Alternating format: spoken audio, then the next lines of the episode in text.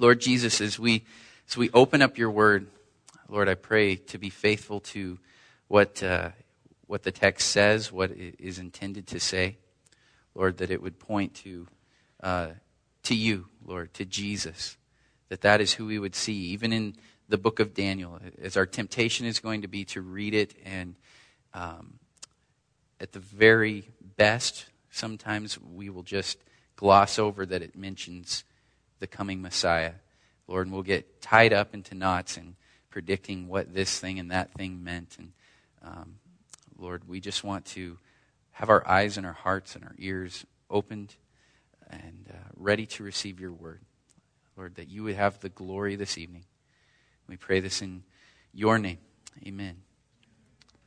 So imagine for a moment that you are in Daniel's shoes. You have been captive for about 70 years at this time with your people, all of Israel. You're captive in Babylon. And one day you're reading the Bible. You're reading the book of Jeremiah, as it were, which is what Daniel was reading. And he comes to a spot, which they believe was Jeremiah 25:11. And it talks about how long this captivity would last. And so Daniel all of a sudden gets really excited and he says, hey, it's coming to an end. It's been 70 years since this thing happened. This is really good news. And so he goes, hold on a minute. Put on the brakes for a second. How did we end up here in the first place? And Daniel, he reads back a little before in Jeremiah 25, and he realizes, we are here because we rebelled against God, because we didn't obey him, because we didn't love him, because we didn't worship him as God.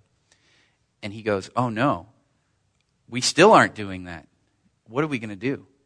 And so he immediately begins to pray and to pour his heart out before God and to say, Lord, please, not because we are worthy, not because we deserve it, but because of your great righteousness, your great love, your great mercy, for your people who are called by your name, would you save us? Would you redeem us? He has a perspective that while they are undeserving, he knows that God is good and that if anyone can do it, God can.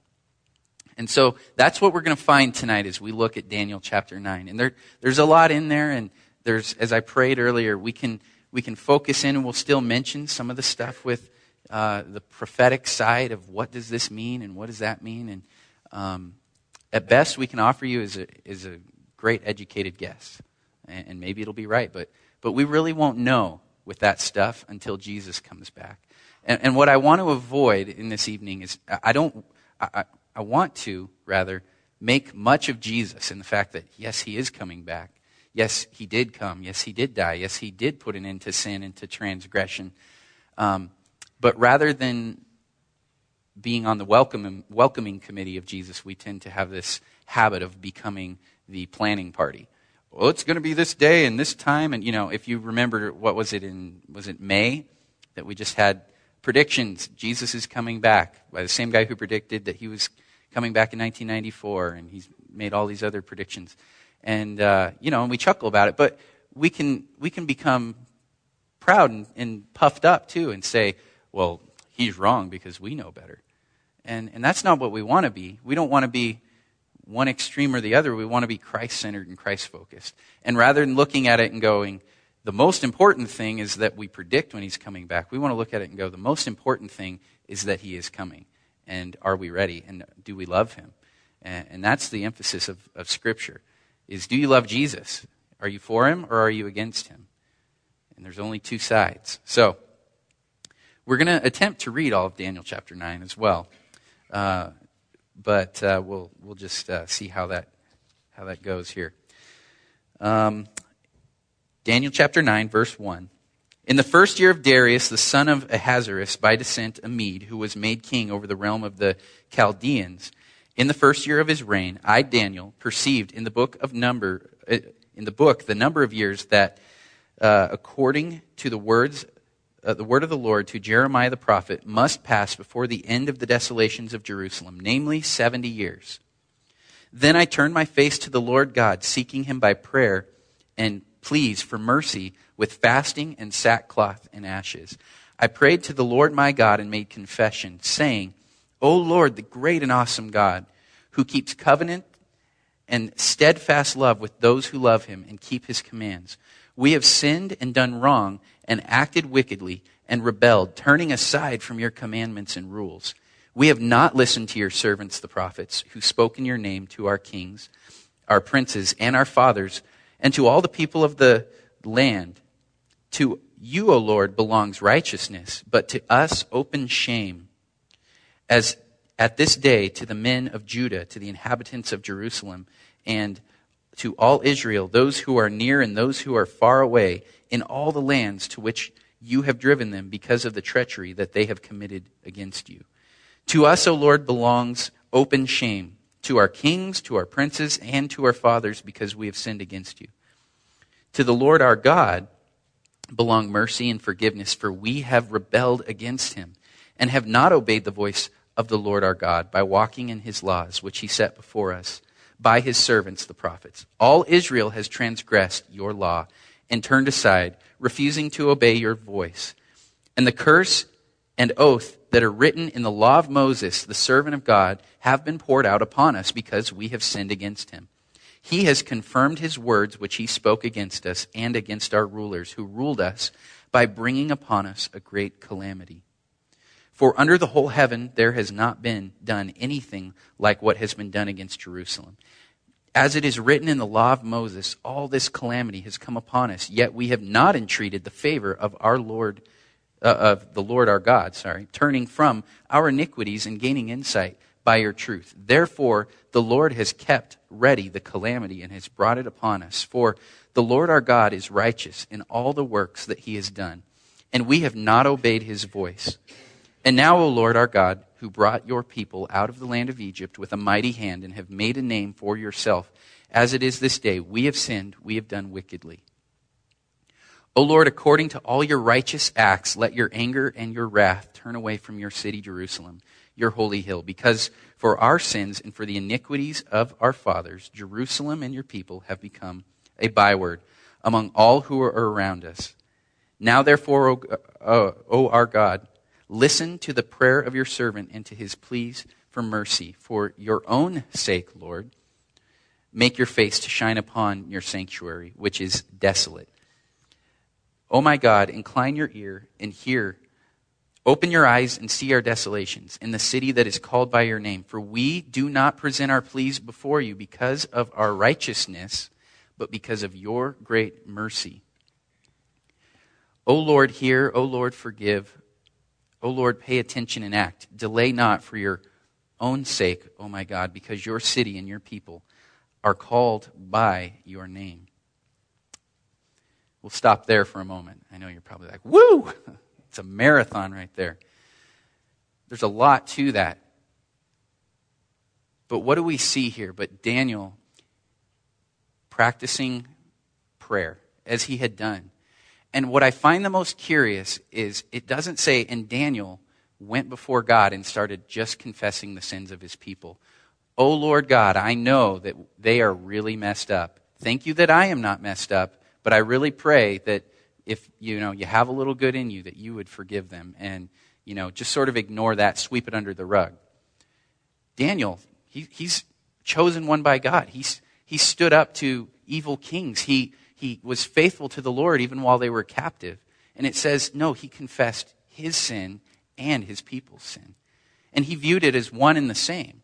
He had such a sense of belonging and community to his people that he still loved even though they were unfaithful too.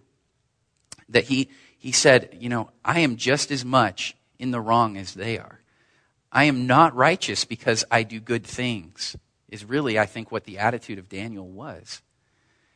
And so he puts on the sackcloth and these ashes and mourns and fasts, and it doesn't even tell us really how long this went on. Who knows? Maybe this prayer is a summation. Maybe this is what he prayed every single day as this continued on. But Daniel, he stands up and he begins to pray before the Lord, humbly coming to him in repentance. This is something that we don't like repentance naturally in our flesh. when we think of this idea that I've got to come to God, we would rather do it in a way that I'm going to talk to somebody else and I'm going to give them just the bullet points of, what sin it is I'm confessing and repenting of. Oh, yeah, I kind of dealt with lust the other day. Oh, yeah, I'm just really struggling with being really proud. And that's kind of good. I'm having a hard time with my spouse. We aren't specific. And Daniel here, he's like, I'm not going to pull any punches. My people and myself, we are guilty before you, God. In a sense, you would read this prayer and you would think, what is he thinking? No, he should come to him and say, hey, I know we messed up, but we're going to do better. Hey, they might be bad, but at least I'm not. Would you save us at least on account of myself? No, but he comes to him, and instead of saying something arrogant and boastful like that, thinking that he would somehow earn God's forgiveness and his favor, and God would just pour out his blessings upon them simply because they were good little obedient nation of Israel, though they weren't, he comes to him and he confesses his sin and their sin. Well, I mean, that is so counterculture to everything that we think when we behave in this culture. When, as an example, if you watch TV or know of any famous people who have been in the news recently because maybe they were caught driving drunk or any thing that culture would even find unacceptable, anything that even though our culture is filled with sin, they would still go, oh well, that's not good. They were abusing pain medication, or they were caught doing this. They were caught with prostitutes or something. And what they usually do is they march them before cameras, and they go on Oprah, or they go on some show, and they stand before everybody, and they make what sounds like confession, and then they make a sacrifice, and they make some sort of penance, as it were. They say, yeah, I did do that. I feel real bad about it. Tell you what, I'm gonna stop doing that. I got treatment, and now I'm going to make some sort of sacrifice. I'm going to donate money to the poor. I'm going to help the Institute for, Advanced Learning or something. I don't know, fill in the blank. I'm going to donate to the Humane Society because I kicked my dog and I know that's wrong. And we all go, oh, they're there. Yeah, that was a really nice gesture. But what have they done but really earned their own righteousness, right? Earned their own salvation through their righteousness. And that's what we think of when we think of confession. I'm real sorry. I feel really bad. I feel kind of dumb and embarrassed. I'm sorry I got caught. Hey, pull out my wallet. How much is this going to cost me? That's the attitude that we have. That is not the attitude of Daniel. Daniel goes, God is perfect and holy and righteous and pure. He can't even look on sin, and yet he has chosen us and chosen us as his people, and he's poured out his mercy and his grace on us, and we have acted this way. And there's nothing that we can do. We can't bend down and pull ourselves up by our own bootstraps and earn our righteousness before God and our standing. Even though God made this promise that at the end of 70 years, I'm thinking Daniel's sitting there and looking at it and going, we aren't any better off than when we started. Oh my goodness. I want the word of the Lord to come true in this, but I think we need to repent. And we need to turn to him and realize that we've been worshiping everything and anything that we can other than God. And so he does that. The key verse, I think, in all of his prayer there, it comes in verse 18. He says, oh my God, incline your ear and hear. Open your eyes and see our desolations, and the city that is called by your name. Key point there. For we do not present our pleas before you because of our righteousness, but because of your great mercy. Even here, Daniel recognizes, we don't come before you because of anything that we deserve. Not because we are good and worthy and righteous, but because you are, and we are simply falling upon your mercy. We throw ourselves upon the mercy of the court. And yet he goes, and I know that you're loving, and I know that you're gracious, and I know that you do forgive. And And I'm more concerned about your glory than I am even just your people. Because he says, remember the city that is called by your name. He's like, do not let us become desolate, because you are the good God who saves and who loves. And we don't want to become a byword that says, yep, the God who saves and loves, well, he couldn't save them. He's saying, I want it for the glory of your name. That is the most important thing to Daniel, I think, in his prayer. Yes, he wants to see his people saved. Yes, he wants to see them ultimately rejoicing and have the joy that comes in walking with God the Creator. But he says none of that will happen unless they recognize that it is for his glory that he does anything. We've been trained in a church culture that says it's mostly about me, what God can do for me, how special I am, you're a champion, you got to believe in yourself, you know. And all of our Bible stories and accounts, they're more transformed into self-help messages. And what I mean by that is something like, the one I always hear is David and Goliath. And they look at that and they say, and the moral of that story is you got to face your giants and you got to overcome those difficulties in life and just believe. But is that really the point of that story? That has nothing to do with God. What we need to recognize is this Bible, this life, is not about us primarily. It is about God. And he reveals that to us through Jesus Christ, his son. And his primary reason for everything is his glory. And he gets glory when we put our faith in Jesus Christ. You see the difference? So the story of David and Goliath is not a story about how you conquer your giants, but how an undeserving people were delivered by a loving God. And as Tim Keller, he's a pastor, he puts it, the true and better David, who is Jesus Christ, conquers the giants of sin and death. How all of Israel couldn't do anything to deliver themselves, and they were helpless.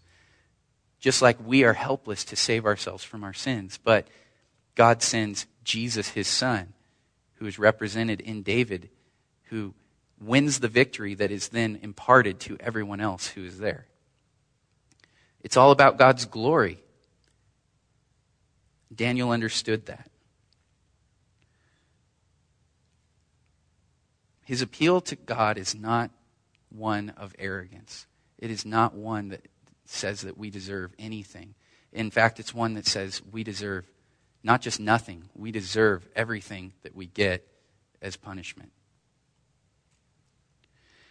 In verse 20, he says, "And while I was speaking and praying, confessing my sin and the sin of my people Israel, and presenting my plea before the Lord my God for the holy hill of my God. While I was speaking in prayer, the man Gabriel, whom I had seen in the vision at the first, came to me in swift flight at the time of the evening sacrifice. He made me understand, speaking with me and saying, 'O Daniel, I have now come out to give you insight and understanding. At the beginning of your pleas for mercy, a word went out, and I have come to tell it to you. For you are greatly loved. Therefore, consider the word and understand the vision.'" Daniel starts off with prayer. And as we often do, and we will start maybe with prayer, if we choose, if we're walking in the Spirit. And we'll pray, and if you're like me, you'll go, I gave it a good 15 minutes, and God didn't answer me.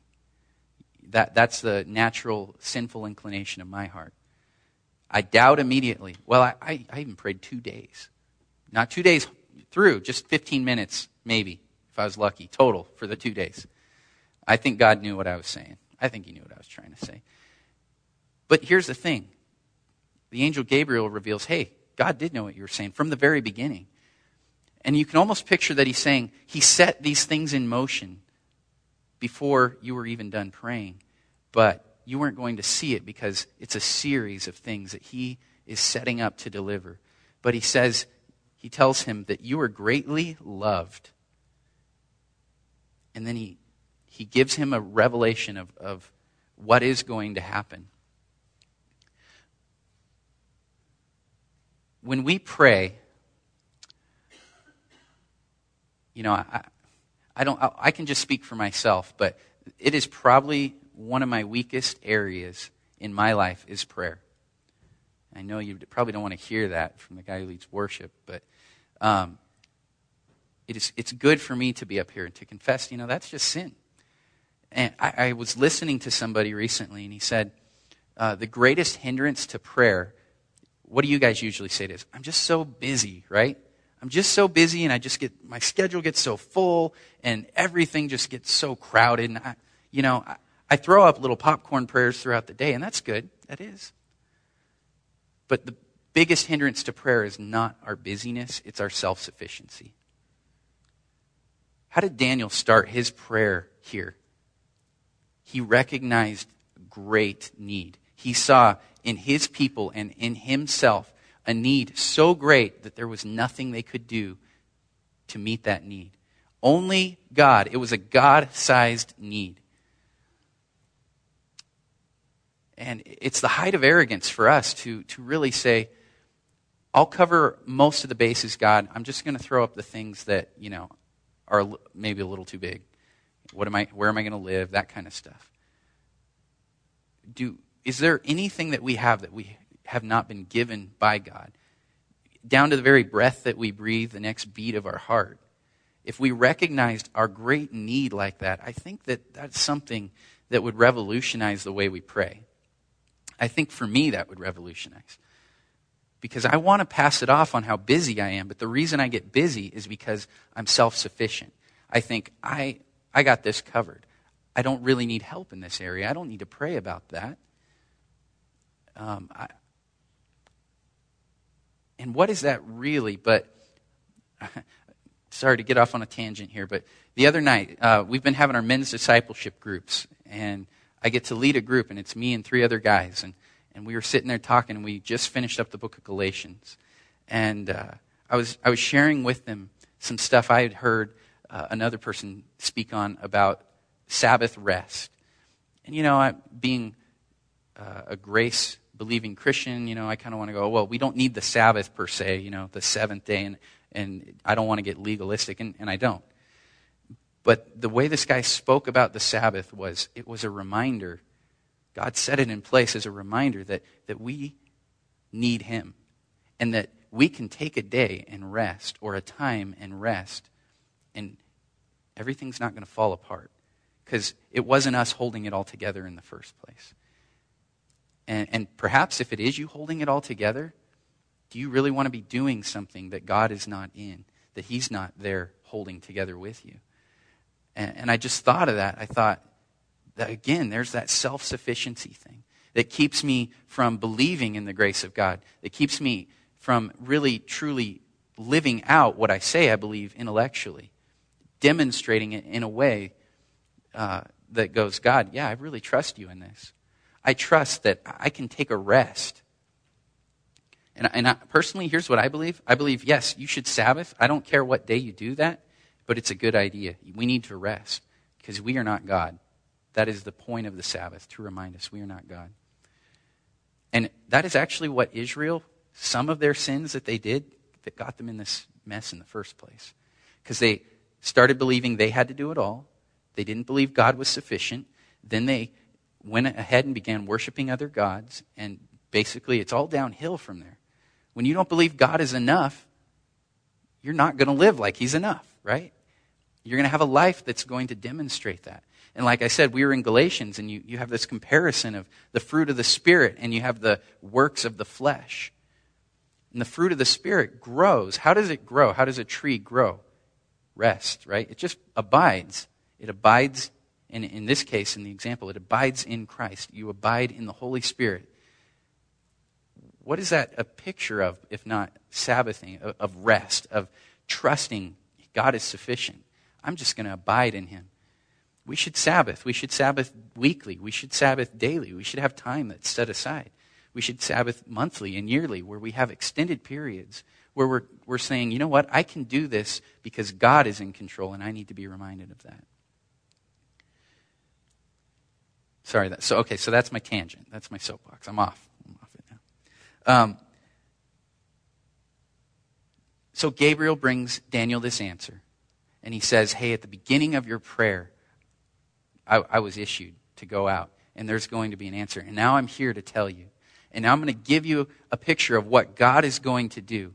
Because yes, what you have prayed, you were right on, Daniel.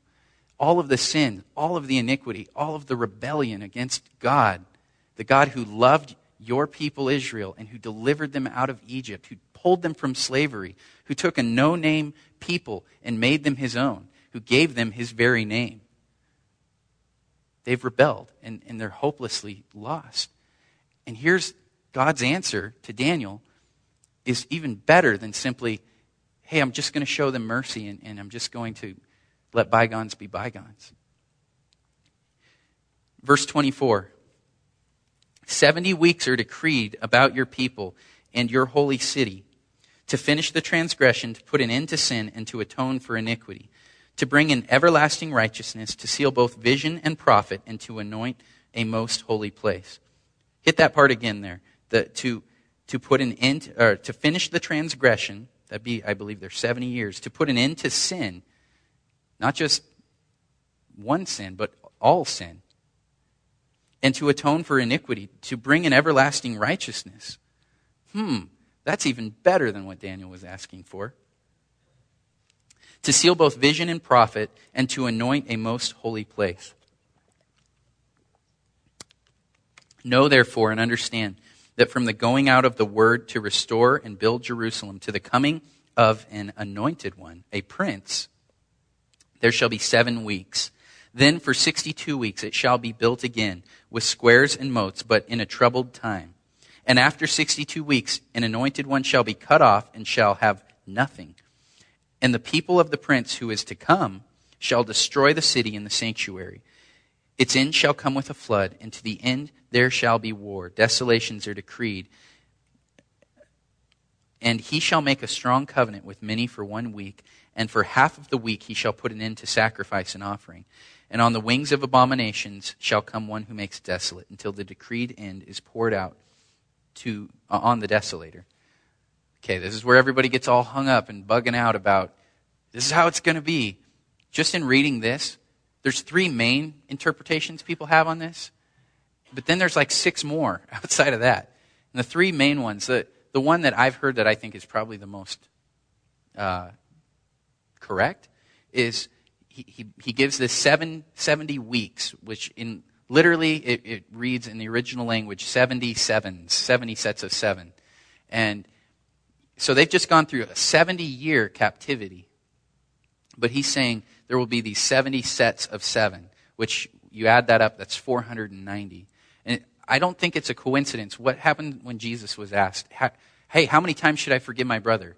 7 times? And he says 70 times 7, right? 490. I think he's making reference here to this. He's saying the same way that God's about to forgive you guys. He's not saying there's a number on it, but he's saying God's going to bring about the Messiah. That's me, Jesus. And he's going to forgive you with his own son, with his own blood, giving you his own righteousness. When you understand the gospel, then you recognize, how many times should I forgive my brother? Well, as much as I've been forgiven by Christ, right? Kind of cool. Just a thought. I could be wrong. I'm just saying.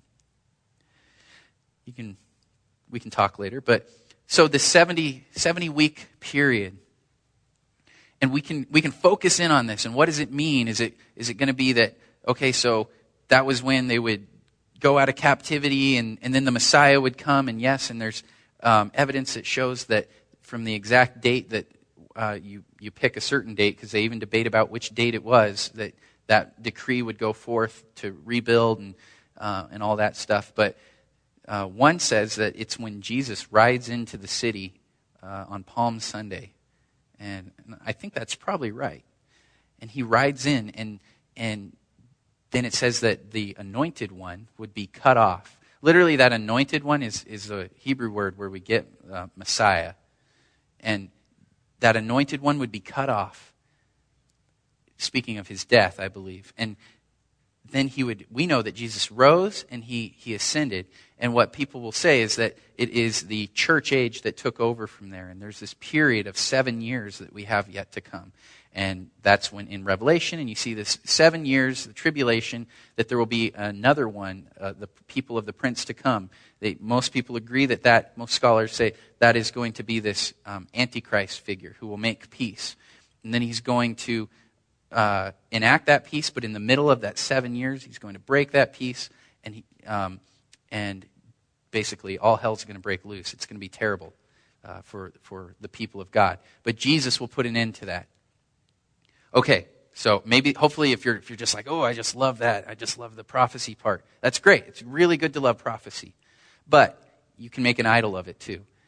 The point of the prophecy is not for you to figure out all those days and dates and the special things and to make up your long lists and your charts and your graphs. That's good if it helps you love Jesus more.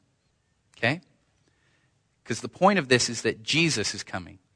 Don't miss that, because that's the big E on the eye chart. If you're there and you're like, not Jesus, then you've missed it, right? It is Jesus. So we've got to remember that. That is the point of this. Because everything that Daniel just prayed, Lord, forgive us. Lord, show us mercy. Lord, you got to figure out a way to make the sin go away. What is going to be the solution to our biggest problem, our biggest need? It's Jesus. Jesus is the solution. He's the solution to our sin problem. And Daniel, I think he understood, but he didn't understand as we now have the ability to understand.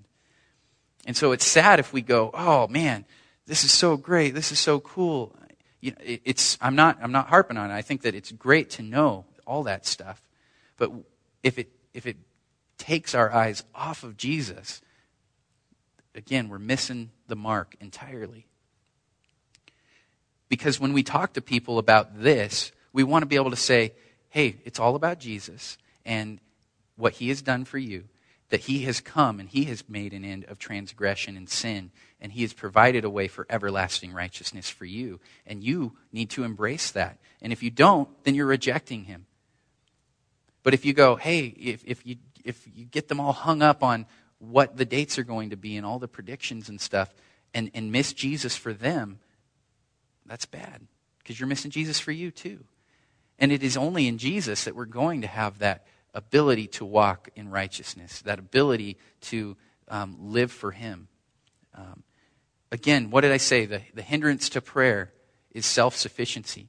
I think that's also the hindrance to anything in our life that is going to be fruit of the Spirit. We will try and fake it. I had somebody tell me recently, somebody they were meeting with, they said, the person had started reading Galatians and they got to the part of the fruit of the Spirit, and they turned to their wife and said, we need to start doing those things. We need to start being more loving and more patient. Is that bad? Is it bad to be loving and more patient? No, but what have they missed? The point, right? It isn't the works of the Spirit, it's called the fruit. What you end up with is essentially plastic fruit at that point. I'm going to fake my fruit. Because the power comes from the Holy Spirit living in you. Power comes from Jesus changing and transforming you. He is the only solution.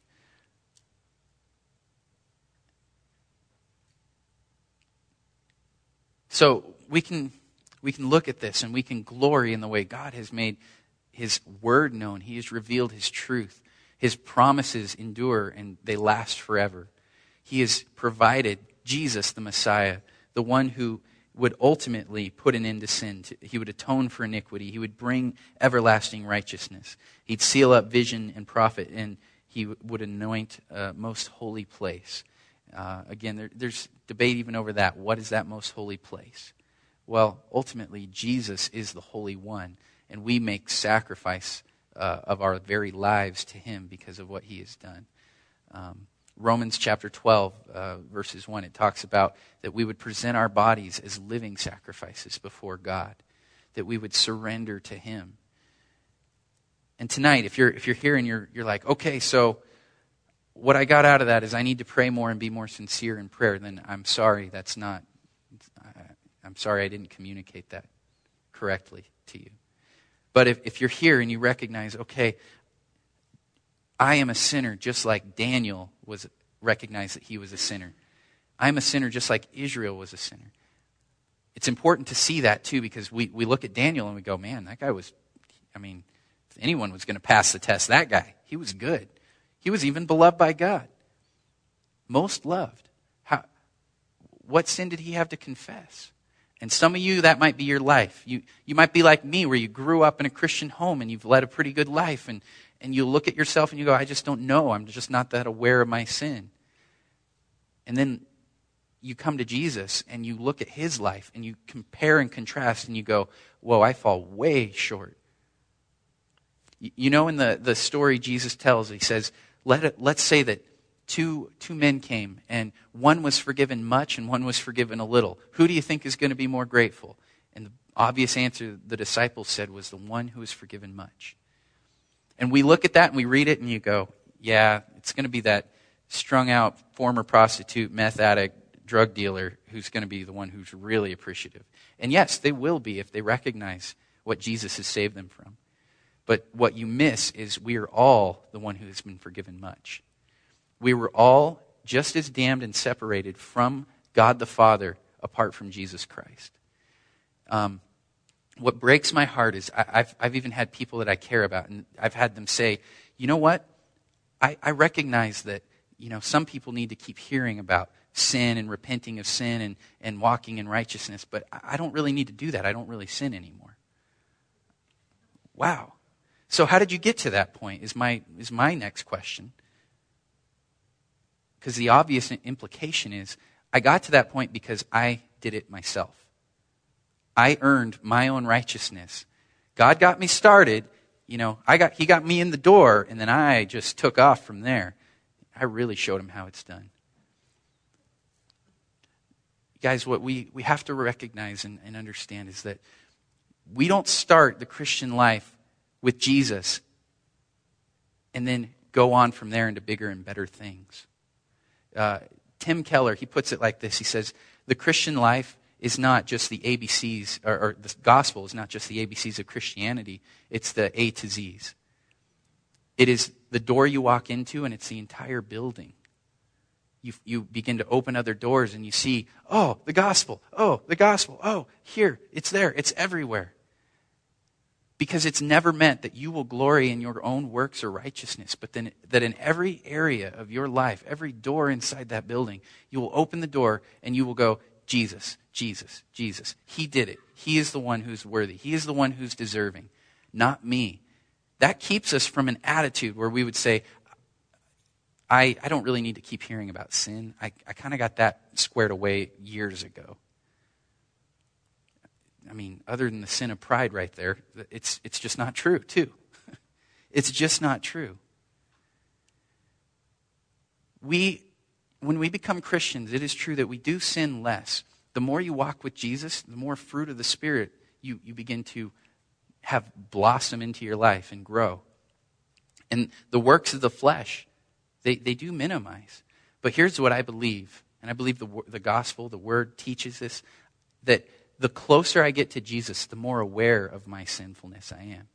You know, you start off in the Christian life and maybe you get saved and it's like, oh man, right, I am just so grateful I got saved out of drugs, or I got saved out of the lifestyle that I was living, whatever it may be, the sexual sin. And so we think of it as those are the really big deals. And we stop once we're like, okay, I don't do those things anymore. But it's if we miss that, hey, envy and pride and gossip and slander and any sort of self-righteous work, those things are just as bad. And those are easy sins to hide, because you can hide stuff like pride in simply being really zealous. You can hide stuff like envy in things like, well, no, I'm not envious of that person. I just really want what they have. Like you find ways to reword stuff. But the more we gaze upon Jesus Christ in the gospel and the hope that he has given us, the more aware of our sin we are going to become, because we can't view a holy and righteous God in the light that he shines and not begin to go, oh, hey, there's a little dirt left over here. Hey, there's some more over here. A person who thinks that I don't really need to deal with sin anymore because I've dealt with it is probably one who's got so much in there. And it's also telling because you're not allowing the Holy Spirit to reveal that to you.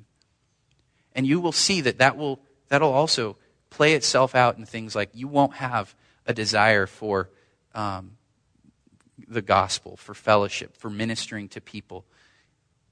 You may even have really good external works. You may even be the Apostle Paul when he was Saul, before he was saved. You know, according to the righteousness by the law, perfect.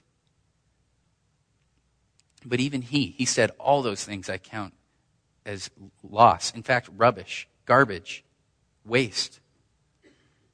Because knowing Jesus is way better than any of that. Because none of those things gave me righteousness. We need to be like Daniel here.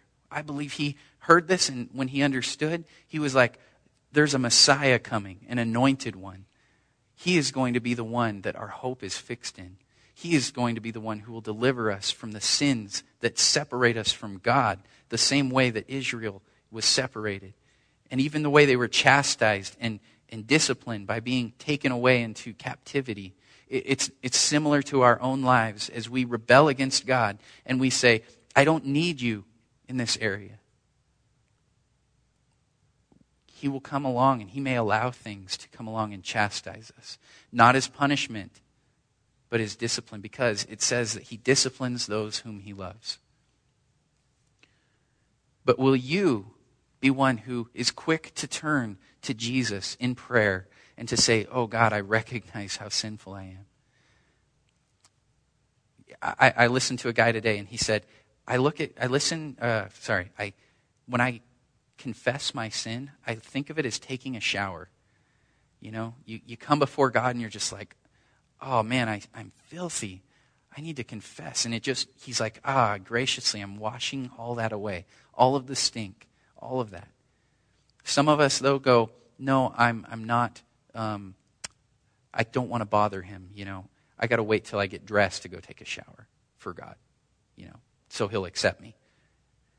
So I'll walk around in circles, feeling bad for myself, self-loathing, hating myself for the sin that I'm doing, rather than just coming to him, coming to Jesus and letting him take care of it. Others of us will just deny it and say, I don't need to confess my sin. That's not even sin. That smell you smell is, it's earthy, something like that. That's normal. That's the way I always smell. Maybe it is. But we need to come before him in humble repentance. Because, as I said in the beginning, it is about God's glory. And when we confess and repent of our sin, it brings God glory because we say, you are sufficient and I am not. You are the only one who can deliver and I can do nothing. We can't pull ourselves up by our bootstraps. We can't earn our righteousness. We can't walk a certain way. We can't fulfill enough commandments in order to be good enough and then go to God. He says, come as you are. He says, come, all who are weary and heavy laden. He'll give us rest. But we say, no, I'm going to find rest somewhere else, and so that when I see you, I'll be good and rested. It's just backwards. We need to recognize, like Daniel, our great need. We have such a great need. And recognizing that starts with recognizing sin, but ultimately starts with recognizing the glory of God. And how far short we fall, and how much we need Jesus. We don't just need him for the big issues in our life. We need him for all of them.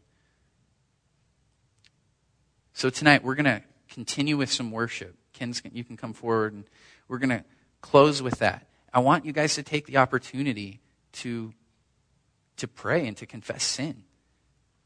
Chad and Kevin, if you guys want, you can come forward and guys, if you want to come up and talk with somebody and just pray and confess and say, I recognize I've been trying to be self-sufficient. I've been denying that God is enough. I haven't been confessing my sin. I've been hating myself, thinking that will somehow appease and please God, and then I can go to him and really deal with the bigger things. No, put all that aside. Come before Jesus. Come before him in humble adoration, worshiping him And do that in your repentance, in your confession.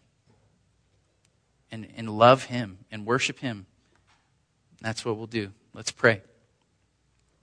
Lord Jesus, we thank you for the way that the gospel is just laced throughout the word. Lord, that the answer to the sin of Daniel and Israel was Jesus. Lord, that you didn't come and say, okay, be good, good enough, clean yourself up just enough so that I can tolerate you and then I will love you. No, Lord. You said, I will make a way. Lord, pouring out your love through your Son, dying for us in our place, rising again, conquering Satan, sin, and death, being our victor, and then offering us your righteousness. Lord, we should never grow weary gazing into that. We should never think that we have that down pat. Lord, may as we draw closer to you, may we sin less but be more aware of our sin and quick to confess and quick to repent. We pray this in Jesus' name.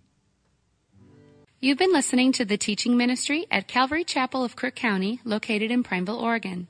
For more information on this ministry, or if you'd like to contribute, please feel free to write us at P.O. Box 378, Prineville, Oregon 97754, or check us out further at our website at www.calvarycrookcounty.com. We thank you so much for listening, and we pray that this ministry has blessed you.